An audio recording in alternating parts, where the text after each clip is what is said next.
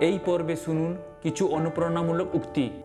নিজের মেজাজের অনুসারে নয়, নিজের লক্ষ্য আর পরিকল্পনা অনুসারে কোনো কর্ম শুরু করা উচিত, কেননা সমস্ত কর্মই পরিকল্পনার ওপর নির্ভরশীল।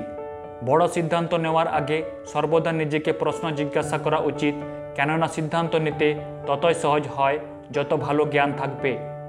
বই মানুষের আত্মবিশ্বাস বাড়াতে, সঠিক সিদ্ধান্ত নিতে এবং কল্পনা শক্তি বৃদ্ধিতে সহায়তা করে।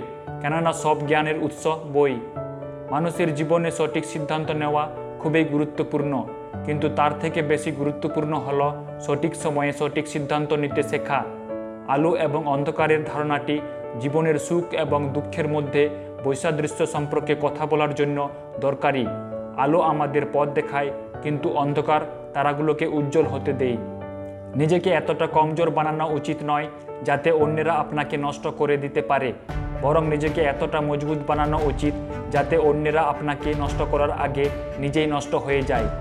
কোনো গুরুকে দুঃখিত করে তার দ্বারা দেওয়া শিক্ষার সদুপযোগ করা সম্ভব নয়। কেননা গুরু ছাড়া জ্ঞান অর্জন করা অসম্ভব। মানুষের সব থেকে বড় দুর্বলতা হলো হার মেনে নেওয়া।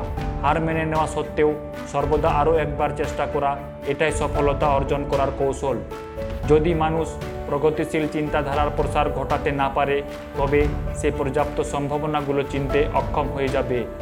পরিবর্তন সর্বদা শুরুতে কঠিন বা অসম্ভব লাগে, মাঝামাঝিতে নিরর্থক কিন্তু শেষ দিকে সম্ভব বলে মনে হয়। নিজের দৃষ্টিকোণে ইতিবাচক পরিবর্তন এনে নিজের ভবিষ্যৎকে বদলানো সম্ভব। জ্ঞান অর্জন করার কোনো বয়স হয় না, আর জ্ঞান থেকেই মানুষের ভবিষ্যৎ নির্মাণ হয়। যদি জ্ঞান ভাণ্ডার হয়, তবে অভ্যাস হলো এর চাবি।